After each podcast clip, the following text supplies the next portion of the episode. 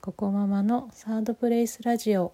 この番組は意識高い系の情報が大好き。でとりあえずやってみるけど続くのは結局2割くらいの私ココママが毎日忙しいママやパパの居心地の良い場所いわゆるサードプレイスとなることを目指してお送りする番組です。はい、えー、おはようございます。今日はですね体型の変化についてというテーマでお送りしたいと思います。えー、体型の変化というのも、えーと、いい方向の変化でして、えー、ついにですね産後太りが解消の兆しを見せてきました。はい、なので、えーと、なんで、えーと痩せてきたのかなというところを振り返ってみたいかなというふうに思います。えー、じゃあまずそもそも何でこう産後太りが解消してきたかなと思ったかというとこですけれども、えー、まず一つはですねあの測定してみました。で、えー、まあ、ある程度継続的に測定してきてるんですけれどもあのよくある体スキャンみたいなやつあの体重計の形をしているけれどもその筋肉量とか脂肪量とか測れる機械ってありますよね。えっと、あれにこう乗って測定してきた結果ですね、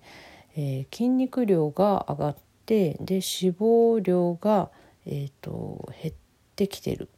ていうことが、えーと最近分かりましてだいぶいい感じかなというふうに思ってます。あと見た目もですねあのもうどうしようもなかったお腹とかですねあと二の腕あとお尻もちょっとなんかすっきりしてきたかなというふうに思ってます。はい、えー、ついにっていう感じですね。ねえっ、ー、とじゃあなんであのちょっと痩せてきたのかというところで、えっと、要因ですね、えー、3つぐらいあるかなと思うので、えーと、振り返ってみたいと思います。えー、1つは感触がなくなったですね。はいえーと、私今までやっぱ完食をしてきたなというふうに思います、まあ、特におやつの時間ですね。お昼ご飯食べて、えーとお昼ご飯食べてすぐとかあのちょっとお腹空いてるよなと思ってつい食べちゃうとかあのまああれですね。多分お昼ご飯食べた後にえーと、なんかコーヒーとか紅茶を飲む習慣があってそれにやっぱりこう口寂しくてなんか食べちゃったり、まあ、あとはちょっとお腹空いてるなと思って食べちゃったりみたいなことが多かったと思います。でもですね今はあの出社する回数があのちょっと増えていて、まあ、在宅勤務と混ぜてるんですけどもで出社するとやっぱりこう、まあ、デスクに食べ物がないので、まあ、わざわざ買いに行かなきゃないという状況なのでまあなんかお昼ご飯食べても、まあ、その後じゃあなんか、うん、口寂しいとか、うん、お腹すいたと思ってもまあいいかなみたいな、まあ、買いに行く方が手間かなと思っちゃうというところがあります。やっぱ出社している時間はあのなるべくあのもう仕事をできるだけ終わらせて帰ろうってもうそっちに集中しているので、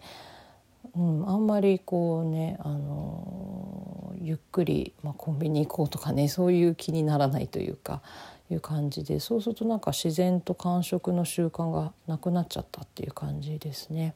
はい、なのでやっぱりこう習慣ってあのー、ねまあいい方向に持っていければそれはすごくいいことだしあとまあやっぱ周りに自分のすぐ手の届くところに食べるものがないっていう環境を作るっていうのもやっぱ改めて大事なんだなというふうに思いました。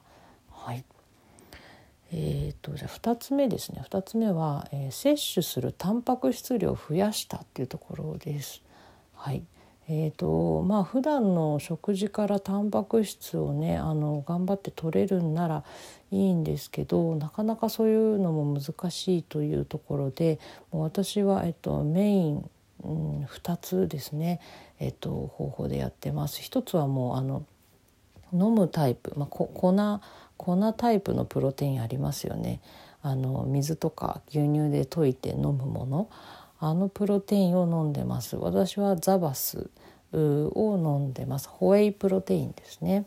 うん、それを、えっと、毎朝のあの飲み物に置き換えることにしました。はい。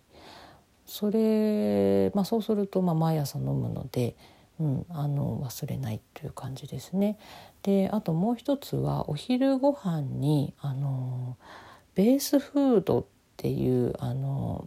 会社さんが出しているあの完全栄養食という名の、えー、パンがあるんですけれどもそれを食べてます。はい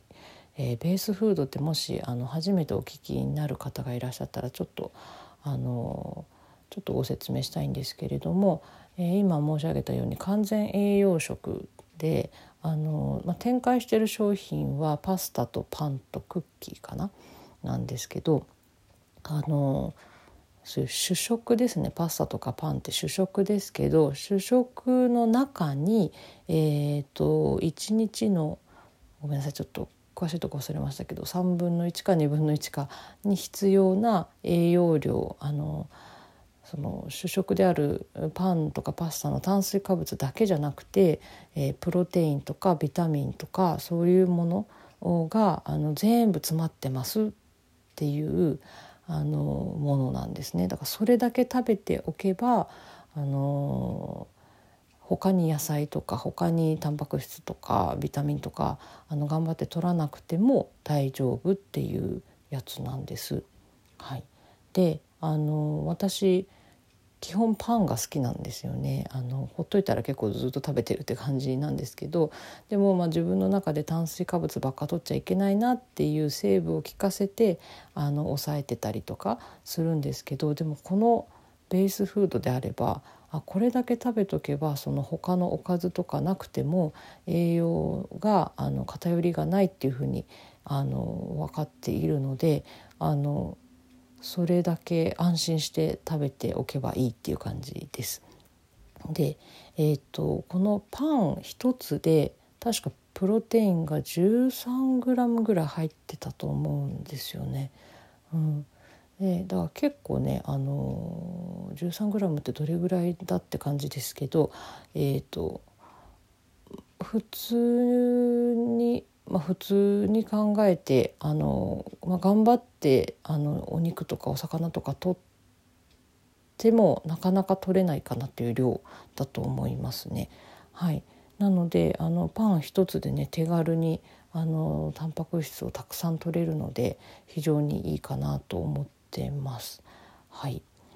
えーとまあね、あのもちろんタンパク質ばっかりあの取りすぎたりするとそれもそれで逆にねあの良くないと思うんですけどやっぱあの臓器にあの負担をかけちゃうと思うんですけど、まあ、でもあのトータルであのちゃんと計算して、えーと、そんなにあの取りすぎでは全然ないということなので大丈夫です。はい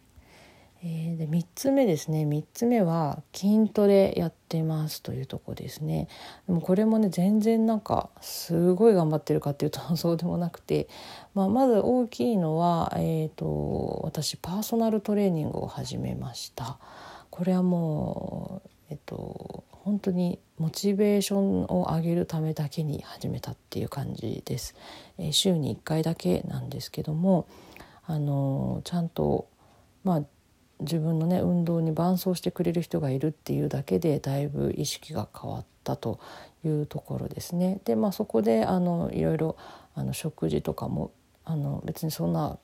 すごい監視してくれるわけじゃないんですけど、まあ、タンパク質を1日でこれぐらい取った方がいいですよとか教えてくれたりあのするので、まあ、それにのっとって先ほどのタンパク質量とかもあの計算してあだいたいこれ毎日これぐらい食べてればいいんだねみたいな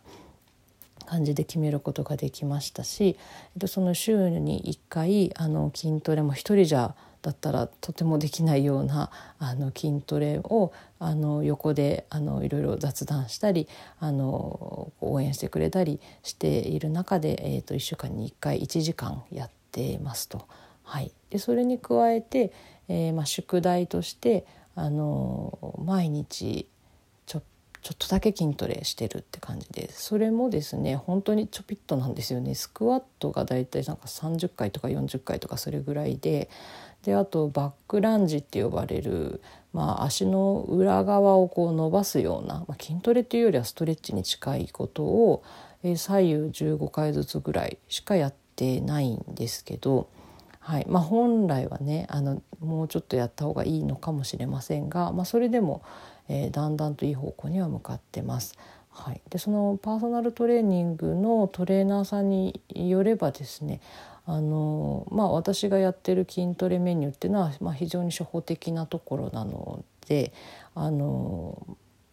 まず継続するっていうことが大事なんですよって言われたってこととあとやっぱりあの体の私まあ体が硬いということもあってその筋トレによってこうストレッチ効果があるっていうことを期待して私にはその今言った宿題をあの貸しているんだそうです。でストレッチなのであのなんというかすごく頑張って回数をやるっていうよりはあの1日たとえ10回でもいいからそれを継続した方が、えっと、ああの体がの柔軟性がやっぱアップするらしいんですね。まあ、それによってえー、体が動きやすくなるので週1回の筋トレの効果も非常に上がりやすいということなんです。なのであのうんと1日の回数は10回でもいいから毎日続けてくださいねというふうに言われて、まあ、非常にハードルを下げてあのな宿題を課してくれているのであのもう何ですかねあのすごく気軽にやってきてます。あの例えばその私は歯磨きの時とあと髪の毛をドライヤーで乾かしている時にやるというふうに決めていてそれだとね意外と10回とかもあっという間にできちゃうし、まあ、なんなら30回ぐらい行くのでそういうあの自分の日課と結びつけてあの気軽な感じでやってる筋トレも意外と効いてるのかなというふうに思います。はい、えー、こんな感じでですねあの本当にちょっと一つ一つは本当にちょっとずつなんですけれども、えー、とこれを1ヶ月半ぐらいですかね今続いている状況で、えー、なんか、うん、あの見た目にもちょっと変わってきたし数値にも現れているなという感じです。はいえーとね、ぜひこの形を自分でもあのこの無理のない感じが自分に合っているので、えーと続けていきたいかなというふうに思います。はい、えー、今日はこんな感じで体の変化についてお伝えしました。それではまた水曜日の朝にお会いしましょう。